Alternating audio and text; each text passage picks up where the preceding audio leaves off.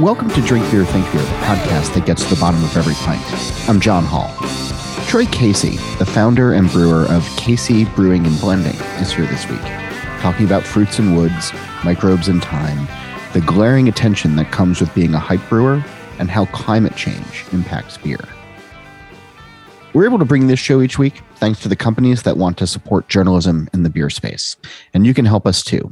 Learn more by emailing sponsor at beeredge.com. And speaking of that, this episode is brought to you by the World Beer Awards. I'm honored to serve as a co chair of judges for the US portion this year, and we're bringing experienced, fair minded, and engaged judges to Washington, D.C. later on this summer to blind taste test beers and to hand out medals. The World Beer Awards ensures that each beer is judged both rigorously and fairly to give its best chance in the competition. So if you're a professional brewer, learn more about the competitions and categories and sign up to enter at worldbeerawards.com. Again, check out worldbeerawards.com to learn more and to sign up. Also, a reminder to visit beeredge.com. You can sign up for our newsletter. You can catch up with the Beer Edge podcast. And you can go to the merch page, which is filled with This Week in Rauch Beer gear, as well as Defend Pilsner mugs. And as always, This Week in Rauch Beer, join us in Facebook. Uh, just search the group name, or you can find us on Twitter and Instagram at TW Rauch Beer.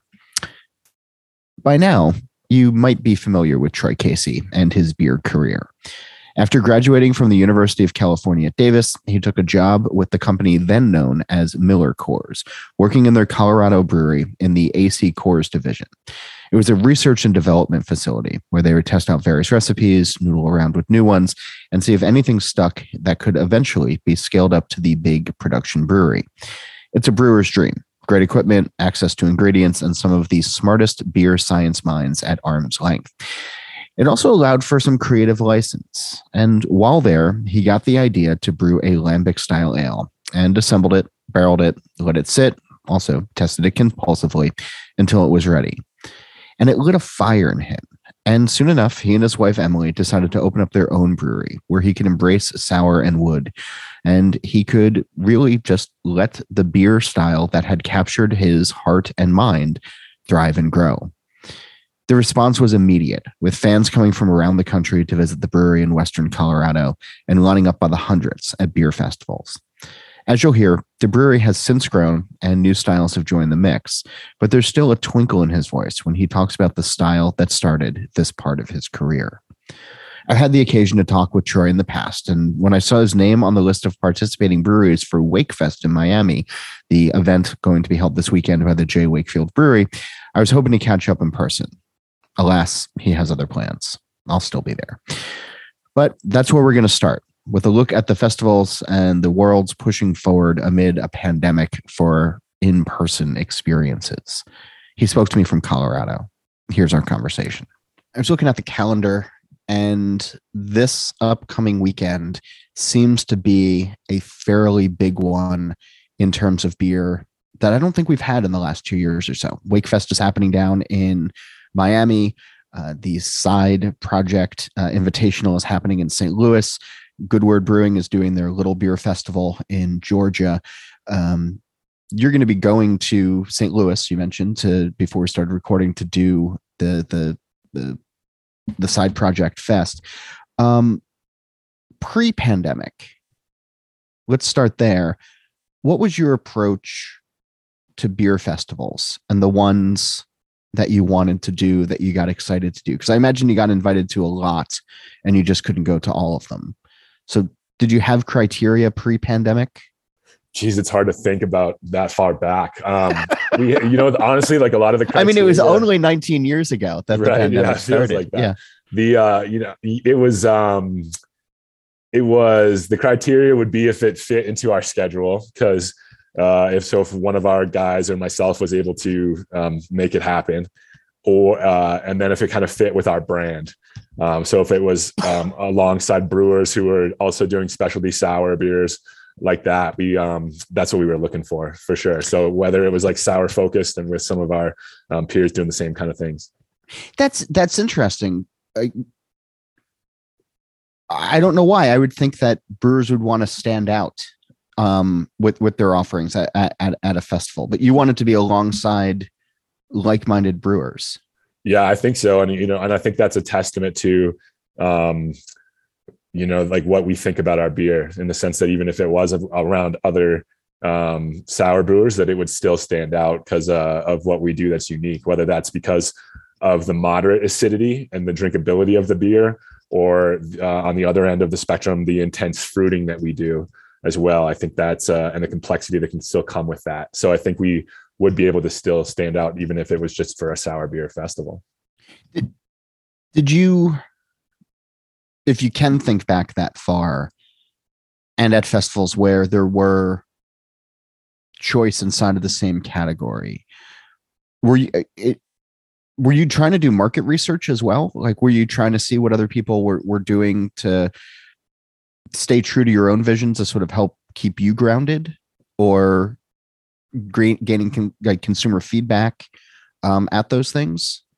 I think the biggest thing we saw was especially uh, we so we opened up in 2014, and so yeah, um, you know we I think it, maybe if I'm just gonna you know gun to my head if I said 2016, whenever WeldWerks, the show is not that violent, but yeah, yeah, the uh, whenever WeldWerks started coming out with all of their amazing um, stouts. You know, that I think was the biggest thing that we would see at festivals. Whereas when we first got into it, the first beer that people wanted to taste were sour beers at, at events, whether it be like um, the uh, what was that festival, like the uh, Pints for Prostate before GABF. Yeah, yeah the um, Denver Rare Beer Tasting yeah, Denver Rare Beer Tasting. The when Crooked Stave had their sour festival uh, during that GABF week. Yeah, I remember starting that. to see the demand and the push for um, people what they wanted to try first was were those barrel aged stouts. Um, and so I think that was uh, that became very apparent very quick around that time. And did did that? Did you ever have thoughts of like, okay, I gotta rethink what I'm doing? Not at that point um, but now definitely we've got uh, we've got let's just say maybe around 20 um, you know less than a couple dozen uh, bourbon barrels filled right now. Um, so nothing on the scale that uh, some of the, the people that are doing it the best in the state are doing but it's definitely something that we want to have available um, for our customers whether that be on draft uh, at any given time or um, a bottle drop here or there to uh, to some of our um, like our membership club.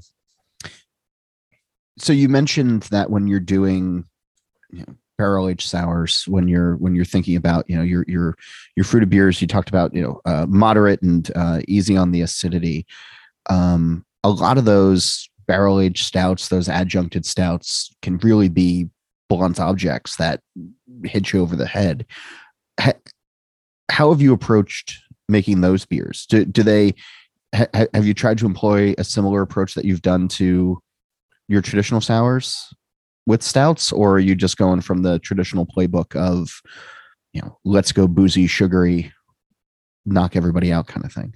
You know, it's kind of what you know. Even though even though we uh, talking about the, the, the moderate acidity, yeah, I would argue that we are we do go crazy with uh, as far as the fruiting level goes, and so. Okay um, and so there is, uh, for some of the beers that we do, there is that extreme of the fruit, which has has definitely gained over or increased over time. When we first started making those fruited sour beers, our most intense fruit beers were two, maybe three pounds per gallon, and okay. now we're in that four to five uh, pound per gallon range, and that's just based on um, what we like because uh, we're making those beers to try to showcase the fruit, but it's also what the customers were looking for. Uh, so I think with stouts, we kind of are doing the same thing. We've really only done one release of a of a of an adjuncted stout, which had a lot of vanilla for us, but still nothing compared to what I'm hearing um, of other breweries that are doing. So while the vanilla is apparent um, and very uh, you know, in my opinion, intense. It's definitely um, in the eye of the beholder, if you will. So with our stouts, we are going for um, again, we do so little of them, so we are going for the uh, on the sweeter side. Uh, I, I, think the boozy aspect, like you mentioned, is almost a requirement for these this style of beer from a from an oxidation standpoint in the barrel for as long as it sits, uh, as well as a micro um, uh, biological aspect. So I think that's kind of a, in my opinion, for a brewery that doesn't pasteurize our stouts, it's kind of a yeah. non-negotiable, if you will. are you thinking about next generation of these stouts or where you'd like to see these styles evolve in your own brewery? Honestly, for us, it's just the uh, fitting them into our schedule and being able to um, you bank, you know, store them away for uh, for as long as we can. So no, I'm not. We're not thinking too far on it. Again, it's just it's you know we make as many of these beers as we would. Uh, you know, it feels like as many, uh, even less than we do um, lagers or IPAs. And so for us, it's kind of just a nice thing to have. We're not trying to significantly um, grow that aspect of, of, of our business. Maybe that's what we should be doing, but uh, at this point, it's just something that we're playing around with. And once we um, figure out what we what we like about the beers that we're making ourselves, that's when we can continue to move in that direction as well. So for us, we're so small and uh, of our. I mean, our production is very small overall, but um, the uh, those barrel aged stouts, it's it's it's just a drop in the bucket for us. So it's kind of just something nice to have every once in a while. Know the pandemic has disrupted everything, but if you look back to 2014 and goals that you had for the brewery and where you are now, how do those square with each other? Yeah, it's uh it's pretty crazy to think. Um so back then when we started it was I was the only full-time employee. Uh we were only open once a month and uh, cut to 2018, we bought our own brew house. And so right. uh, we were previously brewing on other people's facilities and uh, making our work with our raw materials. Uh, 2018, we kind of got big enough that uh, it was justifiable to get our own brew house. So we expanded some, we bought some other f- tanks for fruiting our sour beers. And uh, those are single wall bright tanks that we just use to ferment the fruit before we package it. And so with that order, knowing that we had our own brew house, I uh, I bought three seven barrel uh, uni tanks for oh. eventually being able to do um, with the with the thought that we would eventually do play around with um, that's traditional styles of beer. Uh, and we didn't use them for months, maybe uh, maybe a year uh, close to a year, and I kind of every day looking at them, wondering what what are we going to do? What are we going to do um, with these? And then it was really like, all right, if we if we're going to make these beers and want to sell them in an appropriate amount of time, we really need another tap room. Um, as you might, I think you've been, you've been to our facility before, yeah, Glenwood, yeah. And so we are right on the river with uh, zero foot traffic, and so for us to be open um, as much as we were, we would never really go through any volume of these sour beers. So I started writing a business plan for a second tap room, uh, second facility, and uh, lo and behold, a space opened up in downtown Glenwood, and we got up and running to the public in uh, around Labor Day 2019. So to think about 2014 and 25th to 2019, um, that was a pretty crazy jump. And uh, for us to be here now, having gone through what we've gone through, having uh, we've got all, including all of our tap room staff we probably have about 12 employees right now so that's pretty cool. crazy yeah. um, and uh, sending beer um, little drops of beer to all over the um, the, the world uh, which we pivoted to during the pandemic and seeing the demand for um, our beer in, in, places like China and, and uh, Korea was, was very very crazy so yeah, it's uh, it's really nuts to think about um, where we're at here, almost uh, a little bit over eight years from when we first signed our lease. I don't know enough about international drops or targeted drops. Um, you know, I, I, know brewers talk about it. They they they see some some virtue in it. Um, what has been the benefit for you, you know, to send beer to Korea, for example? It's uh, like during the pandemic, it was really helpful because we we saw a loss in our um, in our tap room sales, and so to to offset those with selling a little bit of beer wholesale to those accounts from a financial standpoint was very beneficial. Okay. Um, but from uh, a brand development standpoint, I, I think it's uh, it's also really critical. Um, I've been thinking a lot about it lately. When you think about you know everything, what what's the expression? Everything that's old is new again.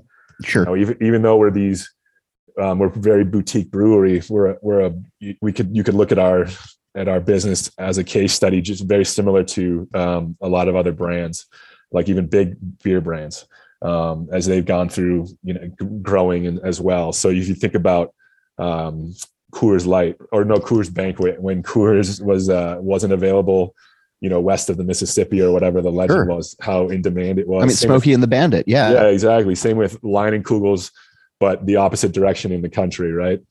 And so all these brands that um, that start when they're young and they're exciting, um, they go through uh, they go through um, uh, waves just like um, just like we do. And so I think it's really good to get into those markets. I remember when I was in um, grad school at UC Davis, and my professor Charlie Bamforth was talking about if there was just a 0.1 increase in beer consumption in China, it would equate it would equate to you know X amount of um, millions of barrels of beer yeah. that were sold, and just how crazy that was to think about. And uh, and so it's it's you know, it's kind of the same for for a lot of people. And so it's we don't do these drops all the time, but um, at certain times of the year where we are up here, it's very seasonal uh, it's really nice to have that in our back pocket um, to get that beer out there. Have you seen, aside from the, you know, the immediate financial benefit, has there been any, I don't know, other tangible ROI on any of this or any tangible upside to we uh yeah we, we have people just just the other day we had some people that drove up from the front range um, to come see us at our tap room because they had heard about us from uh, from their country of origin, and so they wanted to come see it wow. for themselves. So they even they went to our tap room, which is obviously open to the public.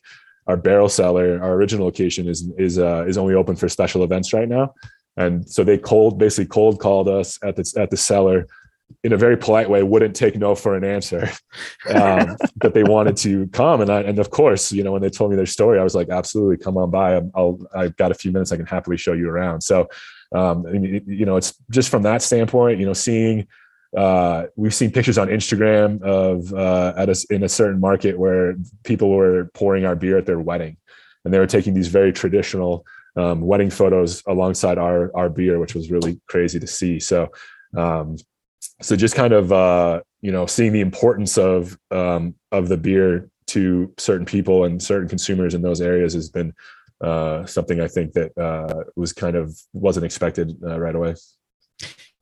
You mentioned where you are in the state uh, and and being seasonal, and that's got to uh, have its own stressors as well, right? Of if the tourist season is is booming, then business is going to be booming. If it's not, it's going to be, well, you know, really scary. I I, I imagine. Um, and then throw on top of that, as before we started recording, you're mentioning, you know, it hasn't just been the pandemic, but um, also the wildfires in Colorado and then mudslides in in, in Colorado. So there are um, climate activities and, and and extreme weather that you have to contend with as well.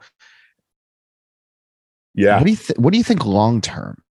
You know, I mean, pandemics are tough, but you know these fires seem to be happening more often, and you know these these really once you know these century storms that that used to call them now seems to be every you know three or four years. Um, ha- have have you started thinking long term of what that means for the brewery?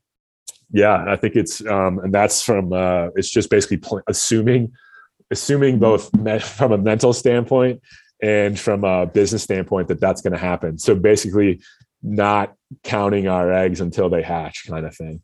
Um, yeah. So from managing cash uh, and um, budgeting, we're gonna we can't assume we're gonna have uh, a rocking summer, and we've got to assume that something might happen um, hopefully, it won't, obviously, but we've got to assume and plan for that so that we don't find ourselves in a position where we're assuming we're going to have um, sales for whatever reason. And so that's the biggest thing I, that we're that I've been currently doing. Uh, I mean, I don't know what's more important from the mental aspect. So knowing that when it happens, there's not a mental breakdown, knowing that we've got something in place and we can so we can survive it. Um, and that comes from planning it from the from the financial things. I think mentally I mean, that's one of those things that we've been talking about for um, two years, certainly because of the pandemic and the and the, and the stress that that causes. Um, how how have you been trying to keep a level head through all of this? I don't know. That's a million dollar question. I mean, have you been keeping a level head through all of this? I guess is the better question, but yeah, the more accurate question. Yeah. Yeah. No, I know I have. And I mean, it's just spending time with the family, um, trying to get out. Like last year when the, uh, I thought maybe not last year, whenever it was the fires or if it was the, when the highway was shut down, regardless, when the, when Glenwood Canyon was shut down in the last couple years, we went uh, fishing with my son and my son's friends to a little reservoir uh, near our home up here, and there was nobody there. And so, when that was for obvious reasons, but uh, so it was enjoyable um, to be in a place like that where we weren't seeing the crowds, um, but at the same time that um, you know had other effects that uh, were not great. So just trying to uh, stay level-headed, um, get out, enjoy nature, know that these things are temporary, know that everybody in our valley is kind of experiencing the same thing and, and going through this. It's not just us.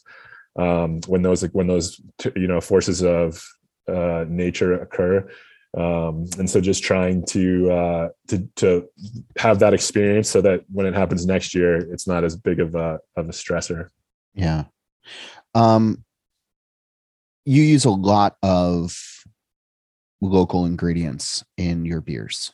Uh, I know it's a calling card of yours, but uh, you support a lot of local agriculture. With that weather, in that same weather vein, and uh, uh-huh, uh, I didn't mean it that way, but uh, you know, in, in in that in that same thread of thinking about weather, it's not just your business, but it's the businesses that you work with as well. Um, are are the farmers talking about this? Are they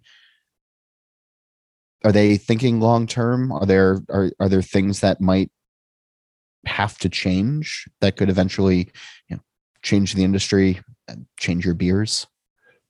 Um, you know, I haven't heard too much about that. Uh, they like last year there when the when the uh, when the slides happened last year. So they the farmers they most of the ones we work with they've got some sort of distribution in the Front Range, whether that be um, for, uh, farmers markets or getting their beer to a distributor in the Front Range.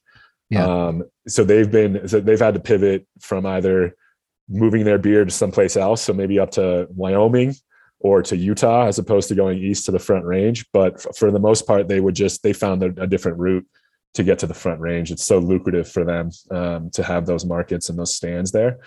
Yeah. Uh, from a climate change standpoint, the big a, a big worry that a lot of those growers have is the water uh, and if they're going to be able to get water from the Colorado River. Yeah, uh, if we're talking about the Palisade um, growers, uh, and so that's uh, I know that's a something that um, is of concern to them, and that's a whole other topic of conversation. But I mean, it's got to also be a concern to you of access to clean water or just access to water in general. Yeah, I mean, it's it's, definitely uh, it's definitely crossed my mind. Um, it's there's in our valley there's so much uh, it's such a popular news topic to talk about the colorado river because obviously we're so dependent on that water for many reasons like you said from from a drinking and production standpoint but also yep. from a tourism and uh, recreation standpoint um, let alone the uh, agriculture aspect and so it's something that's discussed up here all the time in the local papers. I don't know if if the Front Range sees that too often. Besides, like the big stories that hit about the the the drop uh, the dropping amount of water in the Colorado River basin, yeah. but uh, you know, it's one of those things. It's kind of you know, you got to. I'm just trying to. There's a lot of things to worry about in the short term, and and that's definitely a bigger picture thing that it's tough to uh, think about too much on a day to day basis. Um, just because of how overwhelming it could be uh, if that were to occur. But yeah, from a generational standpoint, it's definitely something like would you know what's this valley going to look like in in 50 years? Yeah. What's exciting to you ingredient wise these days? You you go through a lot of fruit. Um, you're using more of it than ever before. It sounds like. Yep. What um, what have you been messing around with recently where you've been yeah surprised pleased joyful by the results. Yeah absolutely. The uh the first thing that comes to mind are pears. So we used pears last year for the first time. Um, pears are one of the later fruits to uh, to mature in at least in Colorado, and so by the end of the summer, historically we've uh, kind of ran through the mature barrel stock that we would have, uh, and we would you be using the last of that stock for grapes um, that we would be getting from Palisade. We we love making grape beers. Last year, there was a late spring frost that just decimated the Colorado uh, grape industry.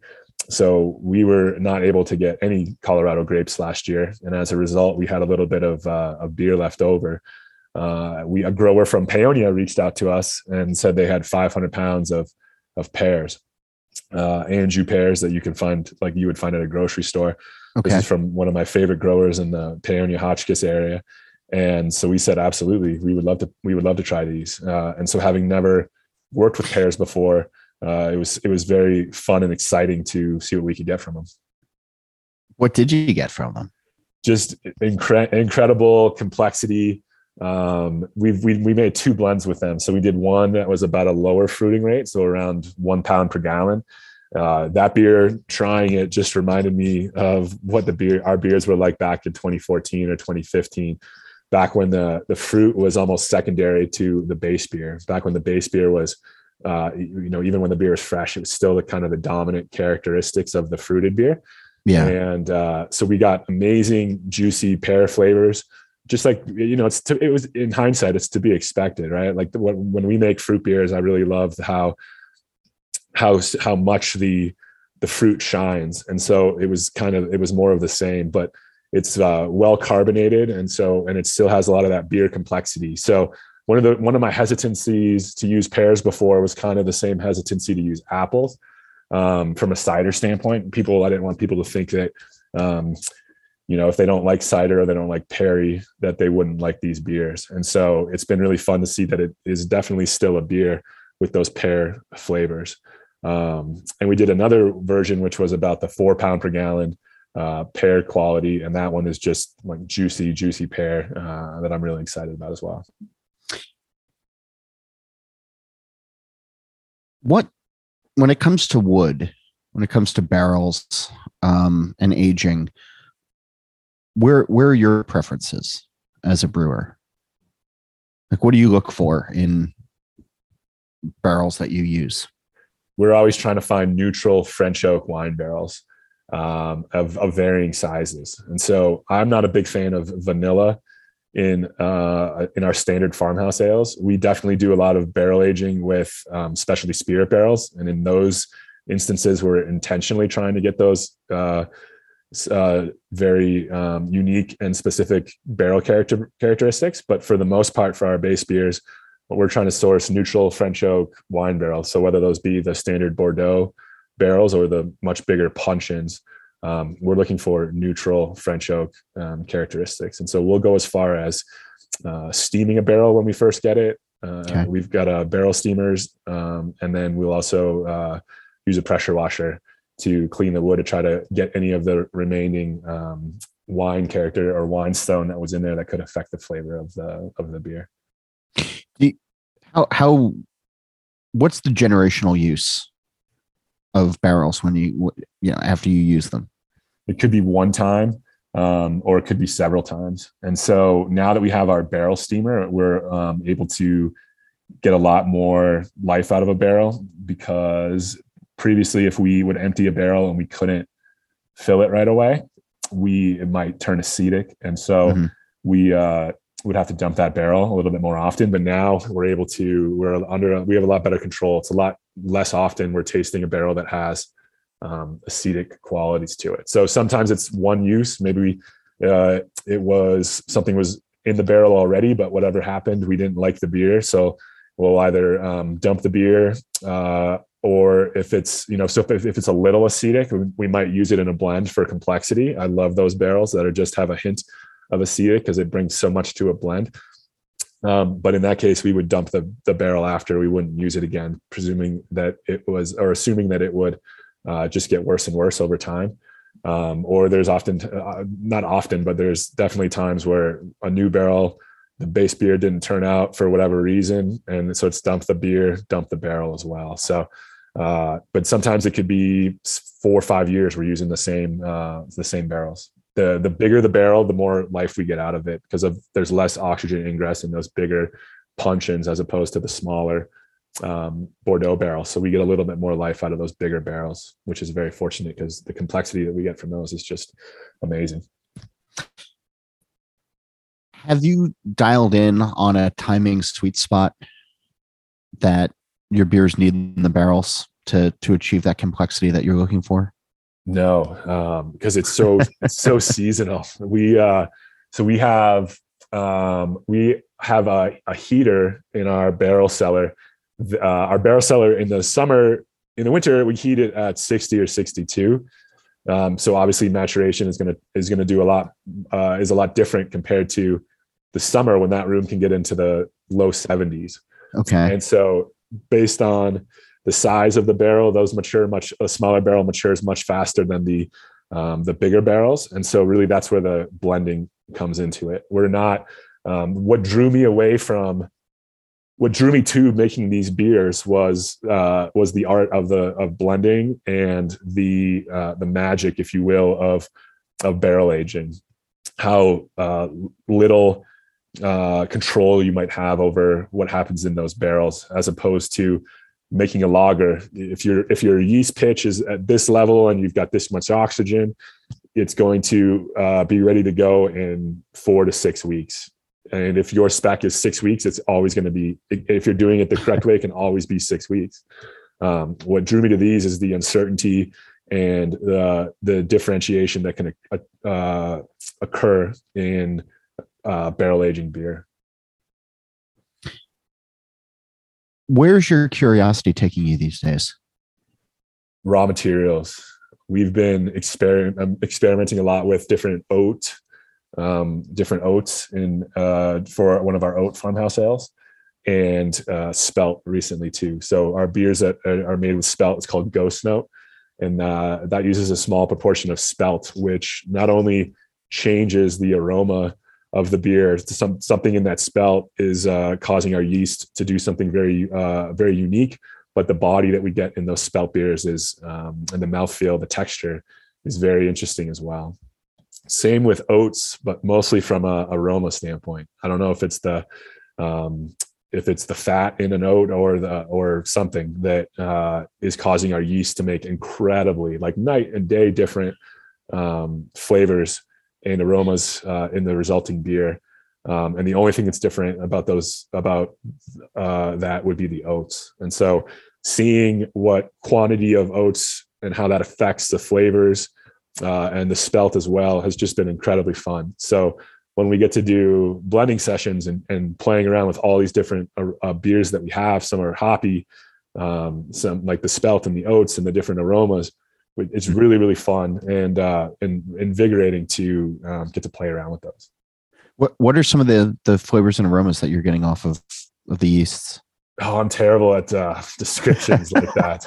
Um, I would say it's. You the, knew the question was coming. Oh yeah. I mean, I hope I you mean, did, but yeah, yeah. like, please don't ask. Please don't ask. Yeah, yeah. No, it's the. Uh, it's a lot more fruity. The oat beers are a lot more fruity, um, uh, like traditional citrus fruity as opposed to maybe like uh, the banana. We uh, our saison beer often has um, some strong banana characteristics, in my opinion, especially when they're younger. Um, and so it would the differences uh, I think would just be the uh, the the citrus aspect um, for those. But yeah, no, I'm I'm terrible at uh, at descriptors description beer. Okay. um so raw my, blend, ingredients. my blending book, if you looked at my blending note book, it's it says I've, I've joked about this a lot over the years, but it's you know it's my level of I I can understand what I'm saying, but it's like this barrel's good. This barrel's really good. like it's it's really it's embarrassing, honestly. But that's it's how I the it's it's the Casey scale of goodness. Yeah, exactly. Like this barrel gets two stars, and this barrel gets a A plus. Yeah. There's no, it doesn't make any sense, but to me we're gonna need the the beer archaeologist to go through your your notes a hundred years from now to try to decipher it all. Yeah, I was like, what the hell? How is this guy making beer? how is this brewery so popular? I I can't make heads or tails of this. Right. Um.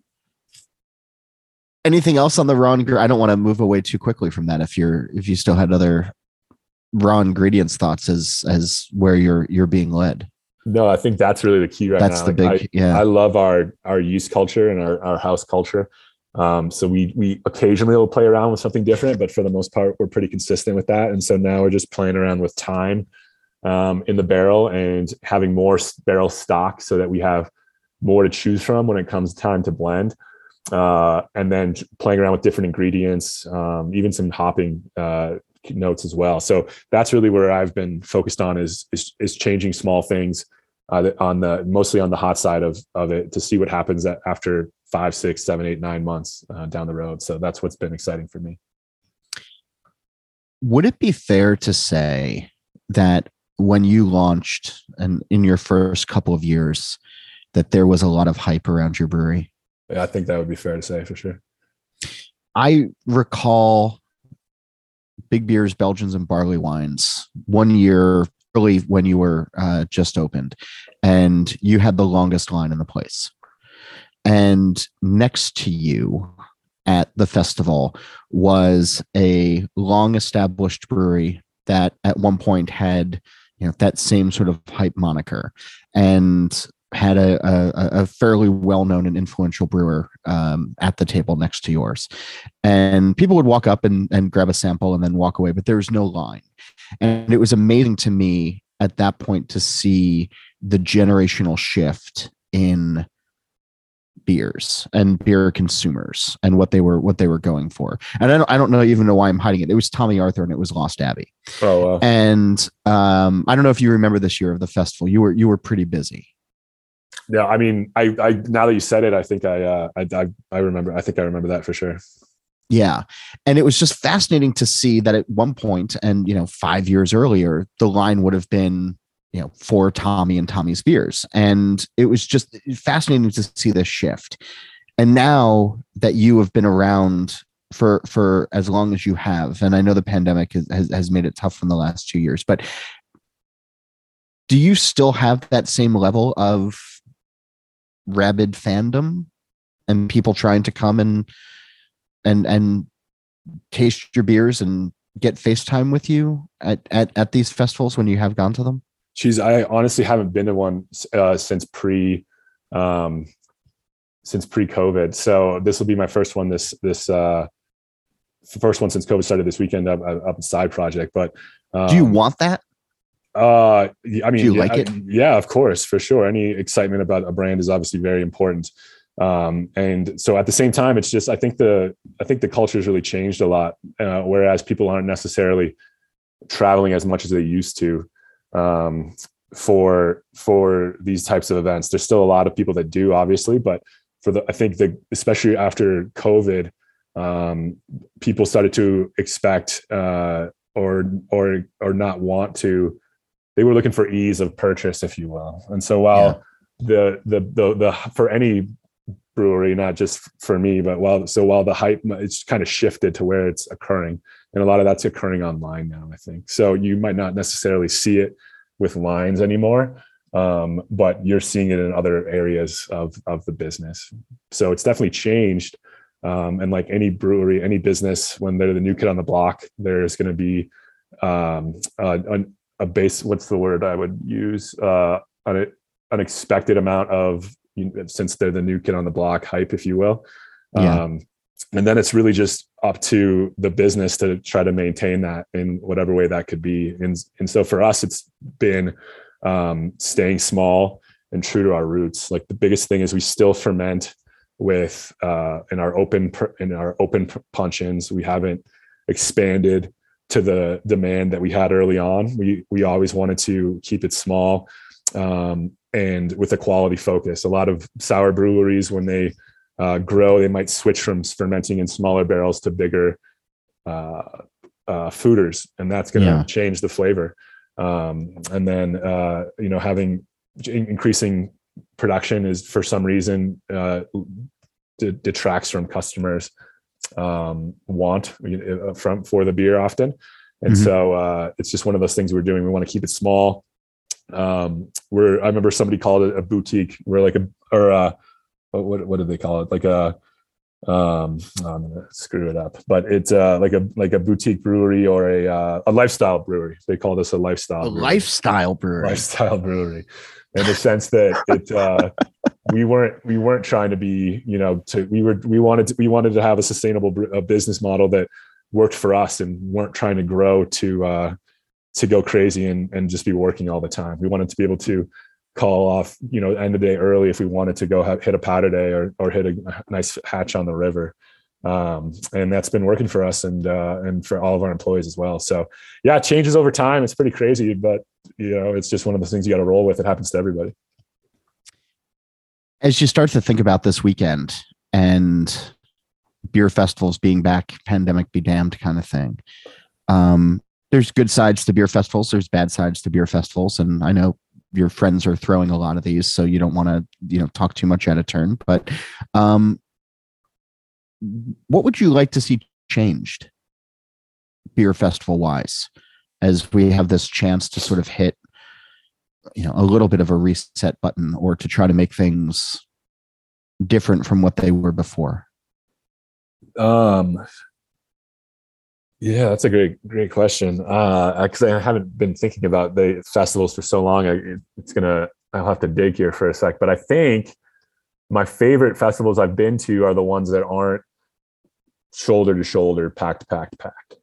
Uh, and so getting being able to have uh, a beer festival where it's a little bit more laid back, you're not in a constant fear of missing out on something, knowing that you'll get the get a shot at what you're trying to what you're really excited for. I really like that. At the same time, that's I'm I've never thrown a festival. I'm sure I'm sure I'm sure logistically that's a very challenging because you're trying to you got to have a budget and figure out how to make it all work. But um, yeah, you know the ones that are more relaxed are are the ones I like. So oftentimes they would there'd be like the private hour before some festivals that we've been to in the past. Didn't JBF? Yeah, like JBF had that like on the Thursday night session, wasn't it?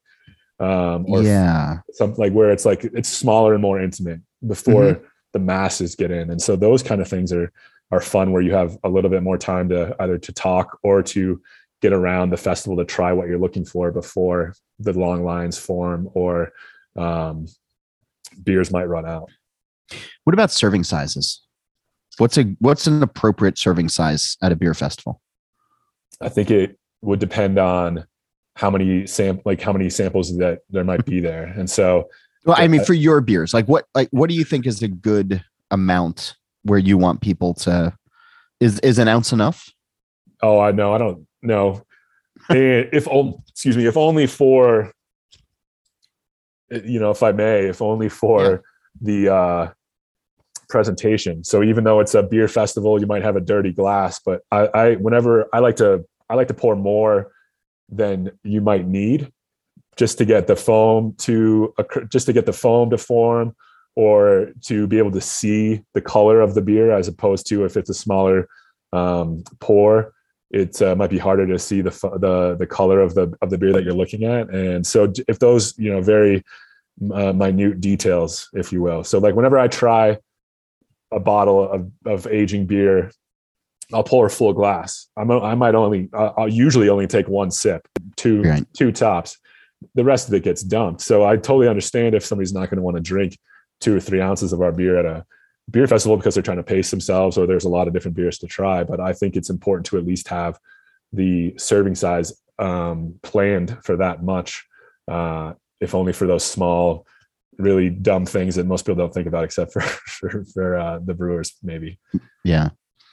Um. but yeah moderation is is obviously key uh, oh, of course. yeah these beers aren't um you know they're i'm i if i i haven't been to a fest in forever so I'm, i don't know what the age group would be for uh for these consumers much more any anymore but um i think most of us as we get older we're not looking to you know feel too bad the next day. And so uh, No. if only from that standpoint um the uh it's the, the balance of available beer with the uh serving size should be obviously very very important. I, I keep having all of these uh, uh, old guy conversations these days as we're not kidding our you know 40s and 50s and that kind of thing. Um, and not wanting to to feel too wrecked next day. Um, do you think the type of beers that you're making could ever make inroads in the NA space? Uh the uh for the from the sours, I mean, I just don't know enough about the production of of those beers to to have any idea. Um I just tried a uh an NA IPA from Untitled Art, which blew my Yeah. mind. Blew my mind how how great it was, and uh, and so somebody whoever figured out that that method of uh, of uh, of creating an NA IPA, it's it's amazing. So if, I mean, I think it could obviously be done. I think the biggest thing would be the size of our process. It'd be incredibly, and from what my limited knowledge about this, it would be pretty hard to do based on how small we are, and we're not doing uh, you know big volumes of uh, big batch volumes. Sure. I've been asking folks on the show for, uh, gosh, quite a while now. Um, the setup is uh, at some point during the pandemic, my wife and I were rewatching The Good Place, the the Kristen Bell uh, sitcom, and there's a, a whole premise of the show where you can walk through a green door, and the green door will take you anywhere at any point in time uh, with whoever you wanted. And so uh, if such a door existed on this plane of existence, and you could finish this conversation and walk through it and be at any pub or any brewery anywhere in the world with anybody that you wanted, where would you want the door to take you? Uh, who'd you want to be with? And what would you like in your glass? Um, it would probably be uh, my grandpa. So my grandpa had a uh, he he was a small business owner, and he uh, worked. So he had a he had a small textile business in Toronto. In uh, I assume that would be around the 1950s, 1960s, and 70s. Um, there's not a lot of entrepreneurs in my family, um, and so it, I would love to have a beer, whatever he, whatever he was drinking. I would love to have a beer with him, and uh, and just kind of talk shop, talk talk about the highs and lows of being a, uh, a small business owner. I, I, never got to talk to him about that too much when uh, when I knew him in my life. So um, that would be uh, that's what that's that was that was a no brainer when you asked the question. That I've thought I think about that a lot. It would be very fun to talk to him, and um, you know if we were if we were talking at similar age similar ages in our life too i, I think about that as well um, how much fun it would be to be able to talk to people when you're at the same age kind of like more like friends as opposed to a grandfather son relate or a grandfather grandson uh, relationship and just like peers um, yeah and and, and uh, that's so that's what i would do whatever he want whatever he was drinking at the time probably molson um, maybe labatt's but uh, I, whatever he wanted i'd love to have a beer with him Oh, I like that. That's uh that's really nice. Thanks for being on the show this week. I appreciate Absolutely, you, you taking you the so time much. out of your your barrel schedules and your upcoming social brewfest calendar uh social schedule. But uh yeah, thanks for doing this. Absolutely. Thank you very much. This was really fun. I, I love the questions and this is great. All right. So tell me, what festivals are you going to or do you have on your schedule? Let me know. You can email me. It's John Holl. That's J O H N H O L L at beeredge.com, or you can get with me on Twitter at John underscore Holl. And if you're going to be at Wakefest and you see me walking around, please say hi. Don't forget to check out beeredge.com for our This Week in Rauk Beer and Defend Pilsner merch and to follow along on social media at The Beer Edge. Of course, This Week in Rauk Beer is also online. The Facebook group is easy to search. And on Twitter and Instagram, it's at TW Rauk Beer. We're able to bring you this show each week thanks to the companies that want to support independent journalism in the beer space. If you would like to learn more about our surprisingly affordable rates, please reach out to sponsor at beeredge.com. And speaking of that, this episode is brought to you by the World Beer Awards. I'm honored to serve as a co chair of judges for the U.S. portion this year, and we're bringing experienced, fair minded, and engaged judges to Washington, D.C. later on this summer to blind taste test beers and to hand out medals. The World Beer Awards assures that each beer is judged both rigorously and fairly to give its best chance in the competition. If you're a professional brewer, learn more about the competition and categories and sign up to enter at worldbeerawards.com. Again, check out worldbeerawards.com to learn more and to sign up. A reminder Go check out the Beer Edge podcast with Andy Crouch. Steal This Beer has new episodes every Monday, and the BYO Nano podcast comes out on the 15th of every month. On this show, Nate Schweber does the music, Jeff Quinn designed the logo, and I'm John Holl. New episodes release every Wednesday, and that's when I'm going to be back again to drink beer and to think beer.